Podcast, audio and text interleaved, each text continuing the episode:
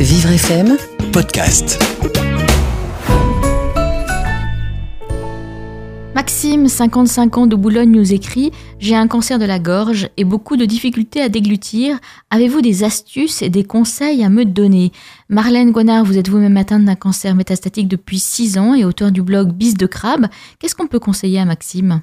Alors, ce qu'on peut commencer par conseiller à Maxime, c'est de supprimer de son alimentation toutes les denrées qui sont plutôt friables, secs ou croquantes euh, parce qu'elles vont avoir tendance à, à, se déliter en petits morceaux et provoquer ce qu'on appelle des fausses routes. Donc par exemple toutes les, tous les biscuits euh, qui soient salés ou sucrés, par exemple Exactement, biscuits, salés, sucrés, les noix, ce genre de choses sont vraiment à éviter et à remplacer par exemple des fruits et des légumes qui sont riches en eau. Parce que quand on a des difficultés à déglutir, on a tendance à, à ne pas assez euh, à ne pas consommer assez d'eau. Ah, c'est étonnant parce que c'est vrai qu'on pourrait se dire que justement euh, l'eau fait du bien quand on a des difficultés à déglutir, non? Vous dites que euh, l'eau. Au contraire. Ouais. Au contraire. Quand on a des difficultés à déglutir, on a tendance à ne pas vouloir s'alimenter, mmh. ni même boire, car ça peut être euh, douloureux. assez douloureux.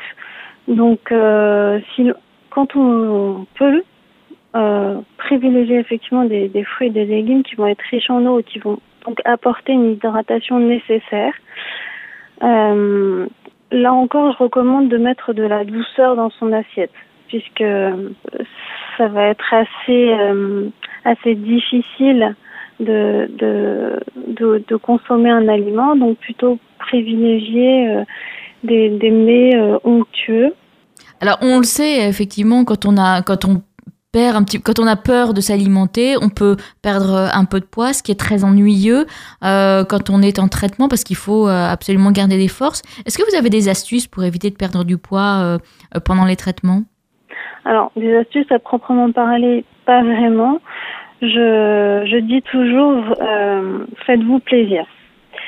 Euh, vraiment, dans les moments où l'alimentation est facile, je, je recommande de faire des, des réserves.